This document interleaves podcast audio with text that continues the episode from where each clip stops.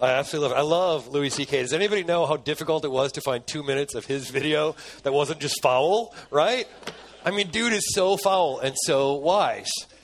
I mean, and it, it might be an indication that something is broken in my life, that this guy who shares really none of my values, none of my theology, none of my beliefs, and yet he's doing a lot better job on the subject of the internet than I am than my family. Yes, I think my kids could probably identify with a lot with the daughter in that video, if I'm to be honest. And I know that I'm not alone in the room uh, in, in feeling that way. So that's why we as a church doing this series called Screen Time, looking at how we put our devices and our online usage and all of our media consumption inside of the proper place of our lives. Last week, Chris kicked off the series and pointed out that never before in human history has technology so infiltrated every aspect, every nook and cranny of our lives.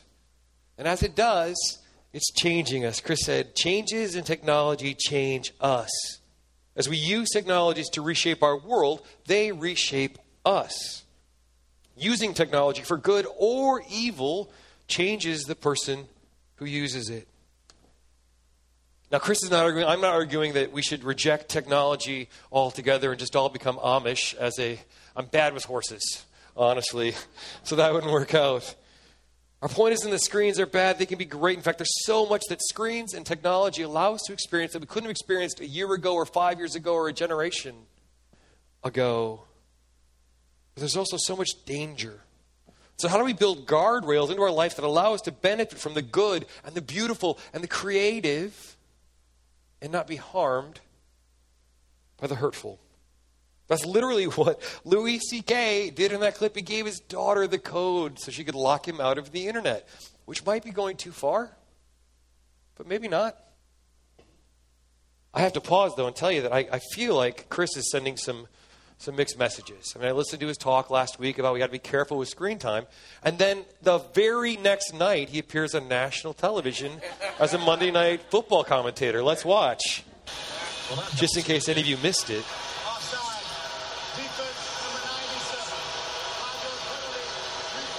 That's not him.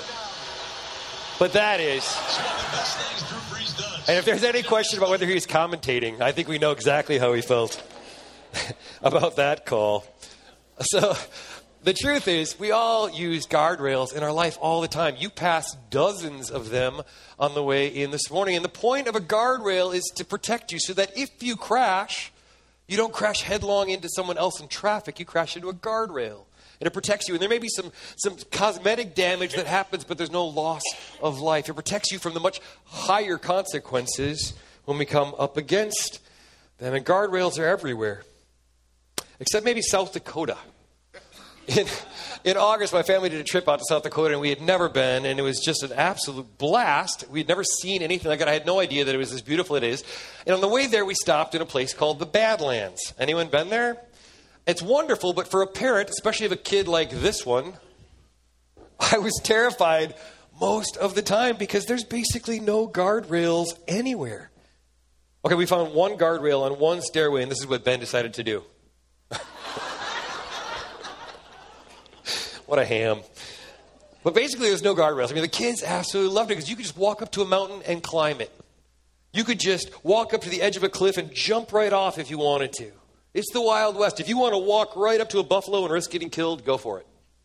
If you want to drive through bear country and leave your windows down while eating a burrito, you totally can. Anybody ever driven the Needles Highway before? It's absolutely gorgeous. Again, I had no idea. I literally, the night before the trip, I'm Googling, like, what to do in South Dakota, because I had no idea this place is interesting. We're driving this beautiful, basically, it's this winding road up one side of a mountain, and then you go through this tunnel in the rock that is just the width of a car, and then you come winding down the other side of the mountain. But the whole way up and the whole way down, you're doing these switchbacks, and there's really no substantial guardrails on any of it. At any point, you can just go right over the edge and fall down a cliff. It's beautiful and gorgeous but it's also treacherous. And one wrong turn, one distracted moment in a beautiful, amazing drive could turn tragic. And I think a lot of ways technology and screens are like that. They're amazing tools and gifts, but the choices that we make can lead to good and beauty, or they can lead to tragedy. Again, Chris last week said guardrails become increasingly important as the probability of a misstep and the significance of the consequences increase. So today we want to look at the question of how do we put guardrails very specifically around the content that we consume as followers of Christ. But that's kind of a sticky subject, frankly, to get into. It's a little bit uncouth. Uh, I mean, the truth is, all of us probably in this room have slightly different standards about what's appropriate and what's not for our families. And it's really difficult uh, to not kind of sound like you're either coming off really judgmental and like up in your high horse and you've got this all right, or like you're just super lax and anything goes. I mean, I wonder, is it even okay, for instance, that we as Christians do have such radically different views. But we do, every household does. Which parent in here, who is a parent has never had the conversation that went something like, hey, dad, can I watch so, such and such a show? Hey, dad, can I download such and such an app? Dad, can I play such and such a video game or go to such and such a website? And invariably, if you say no, you're about to hear, you're guaranteed to hear what? But so and so's dad says he can, right? And so you explain carefully and generally that's because they don't love their kids. but seriously, I mean, what do you do with that? Is so and so's dad a bad parent? Are our family's guardrails the only ones? Is it okay that we have radically different ones? So, what we've set out to do is basically define a target and say, okay, we're not going to agree on a list of what are the bad sites and the good sites and the and the, the good movies and the bad movies, exactly where the limits are, but we want to have a target that we can aim for. And so we established this target. We said we want to craft lives that are happy, healthy, and God honoring in our behaviors, in our lifestyle, and in our consumption. Maybe that's too simplistic. We thought it's, a, it's maybe a starting point that we can all agree on. We all want lives that are happy, healthy, and God honoring. But what does that look like in regard to what movies and what TV shows we watch, what video games we play, what websites we visit, what apps we use? And sometimes it's easy. There are things that are just black and white, cut and dry, stuff that we'd probably all agree is just evil and no one should watch it. You know, puppysquishing.com is not cool. You know, we all agree on that. But that's not most things. There are far more gray areas than black and white. So, how do we work our way through that? I mean, how much swearing is too much when you're watching a movie, especially if you have kids with you? But then, if you don't have kids with you, is it, is it okay for adults to watch that? How about violence? Is violence okay if it's not too gory? Or if, like, there's a really good point to the story, like, yeah, it was super violent, but it was a true story. Super violent, but there's a great moral to the story. Is that okay? How about sex scenes? How many is too many? How much nudity is too much? What if a, a love? What if there's a love scene but there's no actual nudity? I had a conversation uh, the other day with somebody who literally said, "Well, yeah, there was nudity, but we just saw like their butt and their back." I'm like, "Oh, then it's then it's okay." But but how much is too much? Is nudity okay? Uh, is nudity okay when you're watching, for instance, with your spouse? At what point might that become pornography? How do we even define pornography. The Supreme Court Justice uh, Potter Stewart was asked back in 1964 to define how a piece, when a piece transfers over from being art to being pornography. And he famously said he couldn't define it, but I know it when I see it. Probably all of us know that pornography is now sort of everywhere. But I was surprised this week to find out in my research to find out that our, our cultural views about pornography have changed significantly over the past couple of decades. Radically changed from, from what's okay and, and, and what's bad and, and even what's really beneficial to society in, in the public's view. Barna did a study that they released in 2016 called The Porn Phenomenon. And they basically reported that pornography usage has become much less taboo among Americans. Their study group was uh, aged 13 through 70 plus. And they asked them a lot of questions, but the first five they asked them were to describe the effect of pornography on society into one of five categories. It is very bad for our society. It is somewhat bad for our society. It is neither good nor bad. It is somewhat good for our society. And it's very good for our society. Now, note, this isn't saying is it right or wrong, is it biblical or not biblical. It's asking, is it good for us as a society? And the results that came back were very surprising. at least in part. The group that was 70 plus felt strongly, almost 60%, that's the top, top row there, that porn was very bad. And another 22% said that it was somewhat bad. And so that's 80 some percent of, of them said that it was bad or, or very bad. But look at the, the group of 18 to 24. Only 14% thought it was very bad. Almost 50% said it was neither good nor bad. And 15% said that pornography was either good or very good for society, citing that it had helped their sex lives or had given them tips and tricks. Children, The report said young Americans do not think pornography is a negative thing. When they speak about pornography with friends, 90% of teens aged 13 through 17 and 96% of young adults say that they do so in neutral, accepting, or encouraging ways. Only 1 in 20 adults and 1 in 10 teens say their friends think that viewing pornography is a bad thing. This is where it'd be really easy for me to come off sounding like I'm kind of a prude. But that's a significant cultural shift. We have to at least acknowledge. This next statistic would be funny if it wasn't so tragic. Young people view not recycling as more immoral than viewing pornography. 32% said viewing porn is usually or always wrong, compared to the 56% who say that recycling, not recycling, is usually or always wrong. It was also apparent that this was not something that was inside and outside the church. People within the church are using pornography at a lot of the same rates that the culture around us are using it. And it's not just men. They said an increasing number of women are using it on a regular basis. It'd be easy for any of us to kind of cash out and check out and go, oh, that doesn't really affect me. But the truth is, it affects everyone in this room. They said, despite the awareness of the problem, most churches do not have programs specifically designed to assist those struggling with porn use.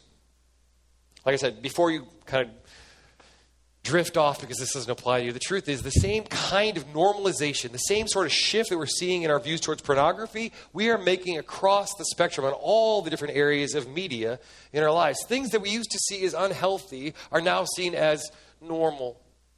We see it in unhealthy relationships all the time in TV and, and, and movies and, and online. These, these people that are just treating each other horribly we have these terribly dysfunctional, uh, you know, very dysfunctional relationships. And not only is that not normal now for us, we're entertained by it. Here's an example. And anytime you use an example, you run the risk of somebody disagreeing, being offended. Please don't. But a couple of months ago, my wife and I tried to watch the movie, um, oh, what is it? Daddy's Home with Will Ferrell and Mark Wahlberg. Uh, and if you haven't seen it, I think we have to, yes, okay the basic premise of this movie is Will Ferrell is this new stepdad, and he's trying desperately to win the affection of his kids and to of, of these stepkids, and he's trying to get them to like him, and he, he's doing all the right things. But the real father, the birth father, keeps coming back, and he's cooler, and he drives a motorcycle, and he's Marky Mark, and you know he's all muscular and all these different things, and he keeps sabotaging the stepfather who's trying desperately to weave this family together. I mean, he should be the good guy in the story, but he's the joke. And so I watched this movie, and, and I, you know, I've, I've seen so, I've walked with so many families through family breakups in real life, having walked alongside of my own family members. So when this movie was playing, I just sat there and I thought, I don't, I don't see the funny. I just see the broken. I see the pain that's represented in these stories and in these relationships. I've walked along so many people that have walked through this. I know how painful divorce can be for everybody and how brutal step parenting can be. It's so hard. That's not entertainment. But I must be wrong because it grossed 150 million and the sequel's coming out in a couple weeks. Sitcoms and TV shows are almost all based ultimately on people having super broken relationships. I mean, I think most of the shows that we watch are basically soap opera drama, even if it's on in prime time is these dysfunctional relationships of spouses sleeping around and, and the kids you know hating the parents and fighting the parents and rebelling and apparently our lives don't have enough emotional drama or relational pain because we watch it at night fake versions of it What about violence? I mean, watching movies and TV shows where people are being violently killed and hacked up and kidnapped and sexually assaulted and all these horrible things. My eight year old Ben has not gone to bed by himself in like two weeks because he's terrified every night of red balloons and clowns. And the truth is, he's never even seen those images. He doesn't even know the reference, except all the other third graders at school are talking about this movie. And he's terrified. I mean, how is it that a bunch of eight year olds have seen this or even know this or know these images? How is it that they are talking about it every day?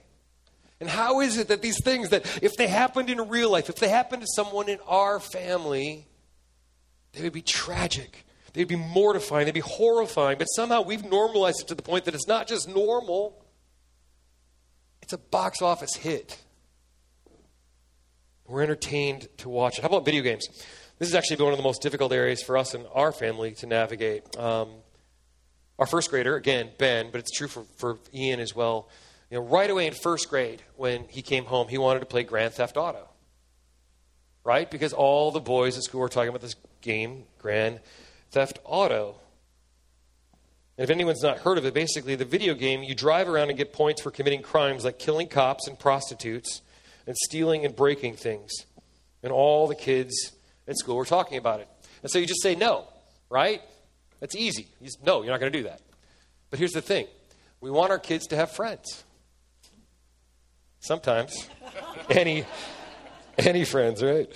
We want them to be hanging out with friends. We want them to be interacting with kids that have different values than us, truly. Um, but often, if they go to friends' houses, the violent video games, the, the first person shooters, and, and I don't want to, I mean, I said this in the first service. You know, I said we are never going to be a house that has any video games, blah, blah, blah. And then uh, we, I said, okay, we can get a Wii because with a Wii you actually play tennis and it's exercise. And I realized so you can totally sit on your butt and play Wii as well. And I said, okay, well, we'll get, we'll get Xbox, but we're never getting any shooting games. And then we got Star Wars Battle, Battlefront. Yeah, and it's awesome.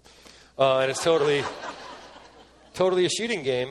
But, um, wow, I'm off track there. But the violent video games that are so graphic are the things that my kids want to play and that their friends want to play when they go over. And so we said to Ian and Ben, you're not allowed to play those games at our house or anyone else's house. And the problem is that puts them in a horrible spot.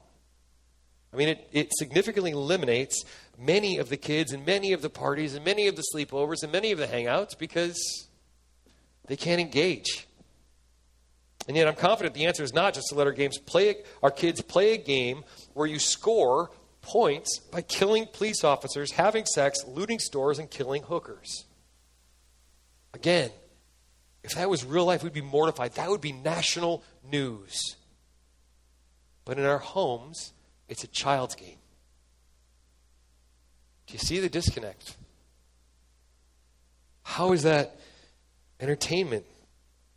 Chris made the argument last week that we're changed by the technology we use. If that's true, I think we have to ask the question how are these sorts of games and movies and apps and all these different things, how are they changing us? How are they changing our cultural views? How are they changing our kids? As a side note, this one might get me in trouble. I remember as a, as a kid, my dad, I desperately wanted to have a toy gun. And so my dad made me one. Um, we're poor, uh, so he made me one out of wood. But he also said, "This is a shotgun. This is for hunting. This is never to be pointed at people."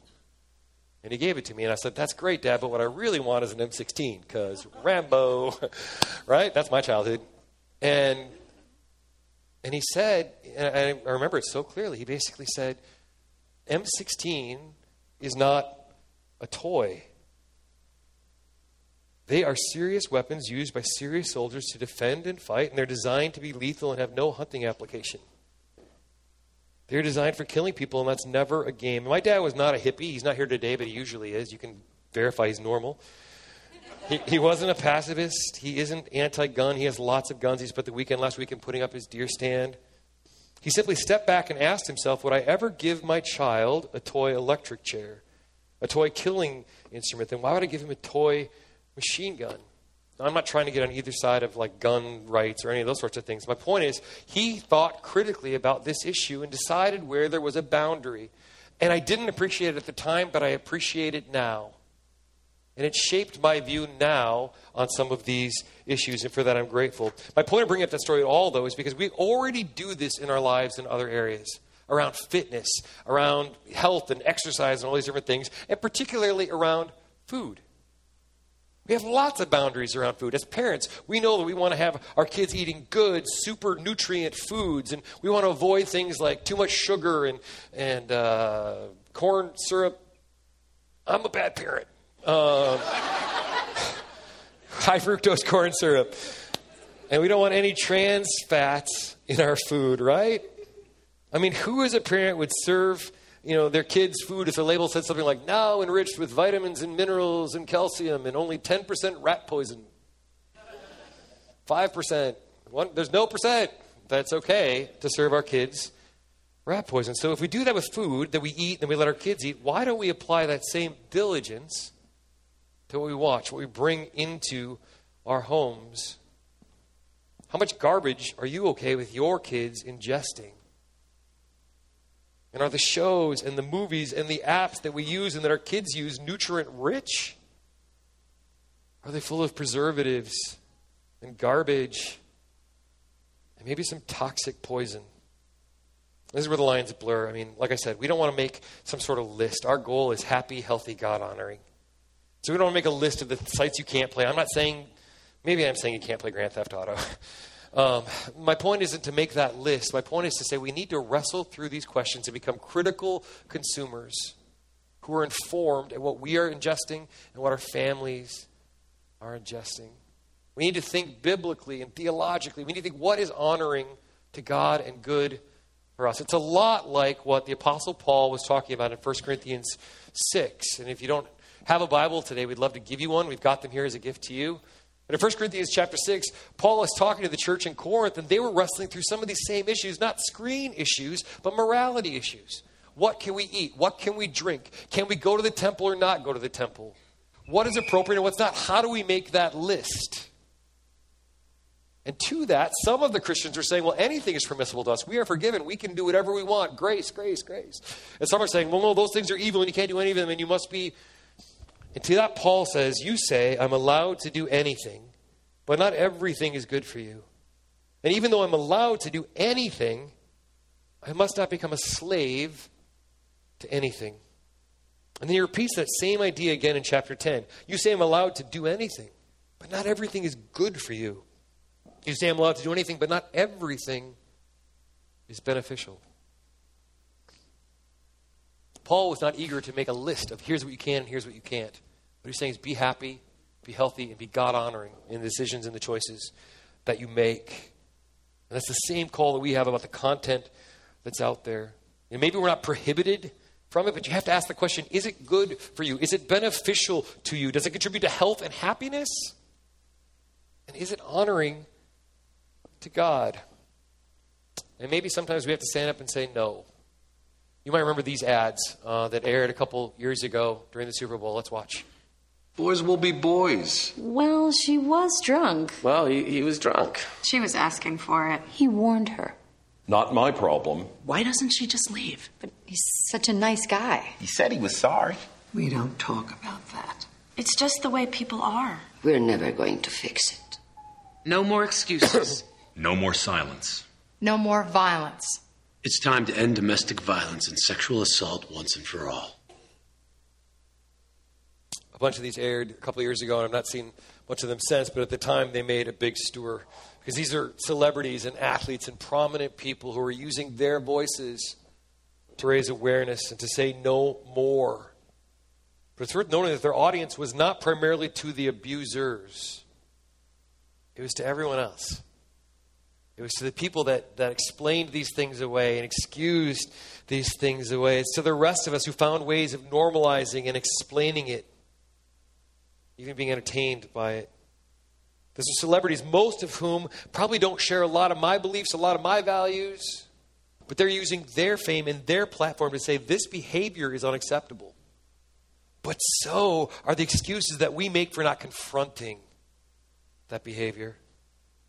No more ignoring the problem, no more justifying the problem. We must stand up and say, no more. And I wonder if it's not time for us as the church to stand up and say to one another, no more on some of these issues. No more to rampant violence in our movies and video games. No more to contributing to human trafficking by using pornography. It's not okay for us. It's not okay to be entertained by someone else's pain and at someone else's expense. It's not okay to allow our kids to abuse others on social media by bullying. It's not okay. Not as followers of Christ. And this isn't about shouting to Hollywood. This isn't about us trying to legislate our values or say you should make, stop making bad movies. No, we should stop watching them. This is about us standing up to one another and holding each other to a higher account and saying no more. And that stand needs to start in our homes, in our families, in our viewing patterns. We have to become more informed, more discerning, more intentional, more critical consumers of media. We can't just be content to let our kids be quiet in front of an endless stream of Netflix, confident that when that show ends, the next one will autoplay forever and ever. I know I'm not the only parent in the room that's done that. We as a consuming public have created the monster by buying it, by watching it. We voted with our dollars and with our eyes. And we can continue to feed that monster, or we can starve it. I read a quote this week in, in Christianity Today. Someone once told me that there are two dogs in my heart's backyard. One dog always craves pleasure, sin, and selfishness. The other dog craves justice, mercy, peace, and obedience to God. When I wake up every day, I choose which dog gets fed. The one I feed grows until the other dog can't even be seen. How do we make sure that we're feeding the right dog? I think part of it is is sensitivity. A couple years ago, I was diagnosed. Now, several years ago, I was diagnosed with high blood pressure, just genetic. It runs in the family. Um, but there were some things that I could do about it. I needed to exercise more, which I chose not to. But I could also remove salt from my diet because I was contributing significantly to my health. And the truth is, as you probably know, it's in a lot of our food, especially processed food. So I had to reduce that. It meant I couldn't eat fast food. I couldn't eat pizza. I couldn't eat these things that I absolutely loved. And it was hard at first. But over time, I found ways to, to not even notice. And, and eventually, I, I, didn't even notice. I was tasting things I'd never tasted before. So that when I reintroduced those foods months later and I had pizza or I had a hamburger at McDonald's, it tasted so, so salty, almost painfully salty. Because my mouth, my, my body had been resensitized to this thing that I had just so grown so accustomed to that was killing me, literally, that I didn't even notice it. I needed to be resensitized. And I think we need to be resensitized to that same way to our media lives. There's so much that we've just gotten used to that we don't even notice it anymore, even though it's killing us spiritually. We need to be resensitized so that when we're watching those kinds of shows and movies and apps, and when those things pop up, those images and those commercials, we are shocked and saddened and not entertained. That when we see violence, our heart breaks with God's heart, the author and the creator of life. When we see pornography, we don't see objects for our pleasure. We see someone's son and someone's daughter. We see a child of God who is loved by God, and our heart breaks for them and for the systems that enslave them. When we see infidelity and unfaithfulness and unhealthy sex in shows and movies, we, war- we mourn for the broken marriages, the state of family, and for the kids who will grow up with that as their new normal. We cannot, we must not normalize that. This is not entertainment. And this isn't about judging the culture around us. I've said that so many times. I want to, this is about us holding ourselves to a higher standard so that by our lives, by our exemplary lives and relationships, we can demonstrate to the world what it looks like when you live for the King. When you live in relationships that are healthy and happy and God honoring. So quickly, and I know I'm going long, I want to just give you some really practical ways that, that I'm exploring, that Chris is exploring, that my family is exploring ways that we're trying to figure this out. So, the first, and this is a fill in on your card, is we have to find ways to starve the bad talk. And maybe it's time to take a fast from media. And I don't know what that means. It probably starts after the Vikings game today. but, but maybe it means putting your phone away. Maybe it means airplane mode. Maybe it means putting the TV in the garage for a week or forever. Maybe, I don't know. But the only way that we're going to even be sensitive to these things is if we somehow cleanse our palate and resensitize ourselves to these messages. Read Pride and Prejudice. It's good, according to Louis C.K. And secondly, feed the good dog. Eat nutrient rich food and watch nutrient rich content. No fillers. Don't just sit endlessly scrolling through social media. It's proven that it makes you less happy, but they, you know, you know what? There's no end to that newsfeed. You can just keep scrolling and scrolling and scrolling. And our videos all autoplay on YouTube. You could be trapped forever. No fillers, no trans fats. Gratuitous violence and sex and raunchy humor is so fun and so delicious and so not good for you or me. And then no poison. There's stuff that's out there that's just clearly out of line that we as followers of Christ and just as humans have no business engaging in. It's toxic and it's not God honoring. Thirdly, know what you're eating. Be critical, informed, discerning consumers of content. And I know that there's so much out there and there's only so much time in the day. But as parents, as consumers, as people who live in this culture, we now have to be informed on what the movies are that our kids are seeing and being invited to, what the video games are that our kids are playing. It means sometimes that I have to literally go downstairs, and this sounds like I'm, I don't love video games. I get a little motion sickness. but I play with my son so that I know what he's playing. And I know the games, and I've researched the games that he's being invited to play. And there's other great resources out there. CommonSenseMedia.org. It's listed in your insert. It's a great tool. I use it literally this weekend uh, to go through and it gives you a summary of what this movie is or this app is or this whatever. And you get a sense of what's in it and then what other parents are saying about it. Another one that's in there too is plugged in. Another one is just, you know, being aware of the MPAA, uh, Motion Picture Association of America ratings. But realize that they are not the only tool. I so often talk to parents who say, well, what's it rated? Is it rated PG 13? Like, it doesn't matter. Is it garbage? you know, uh, The Passion of the Christ is rated R, and American Pie is rated R. But those are two very, very different movies. It can be a helpful guide, but it can't be our only guide.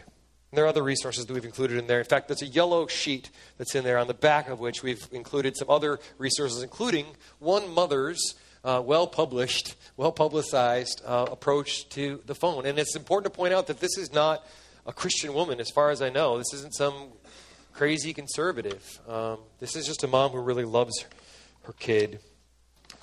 The last thing that I have in my notes is, you know, get support. And I, I shared from the Barna study that while most churches know this is happening, there's not a whole lot they're doing about it. There aren't programs that they have around pornography or any of, of these sorts of issues. Know that um, we're aware of that. Uh, we're starting a, a men's group actually here in October that's going to specifically talk about these issues in ways that are safe and yet bring it out into the public where we can talk about it as men. Uh, maybe we'll do similar groups for women. Um, we want to start talking about these things more with our students so that in youth group they're talking about this. We're, we're, not, we're not leaving these things in the closet, we're bringing them out and talking about them and how we live lives throughout our lives that are happy, healthy, and God honoring. The other thing I'll say is this whatever we can do as a community to, to not push each other towards greater and greater sin, greater and greater acceptance, greater and greater tolerance. Do me a favor and don't let your kids see it so they don't invite my kid to see it. And if we all do that, we'll have a lot better chance of creating that sort of culture within our families. Let me pray for us. Thanks for listening. Jesus Christ, this, uh, this sort of subject is uncomfortable. And uh, We've desperately tried to seek what you would say and what you would call us as a community to. And we want to do that in a way that is honoring to you, not from a place of pride or feeling like we're better than anybody. God, we praise you that you've accepted us as broken people who are just as prone to doing broken things as anybody else. But that, God, you've given us a freedom from that sin. We are not in bondage to that sin beyond what we allow ourselves and invite back into our lives. So, God, give us the courage, give us the strength. Holy Spirit, empower us so that we might live lives that are exemplary for our friends and our schoolmates and our roommates and our neighbors to see for your glory. In the name of Jesus, amen.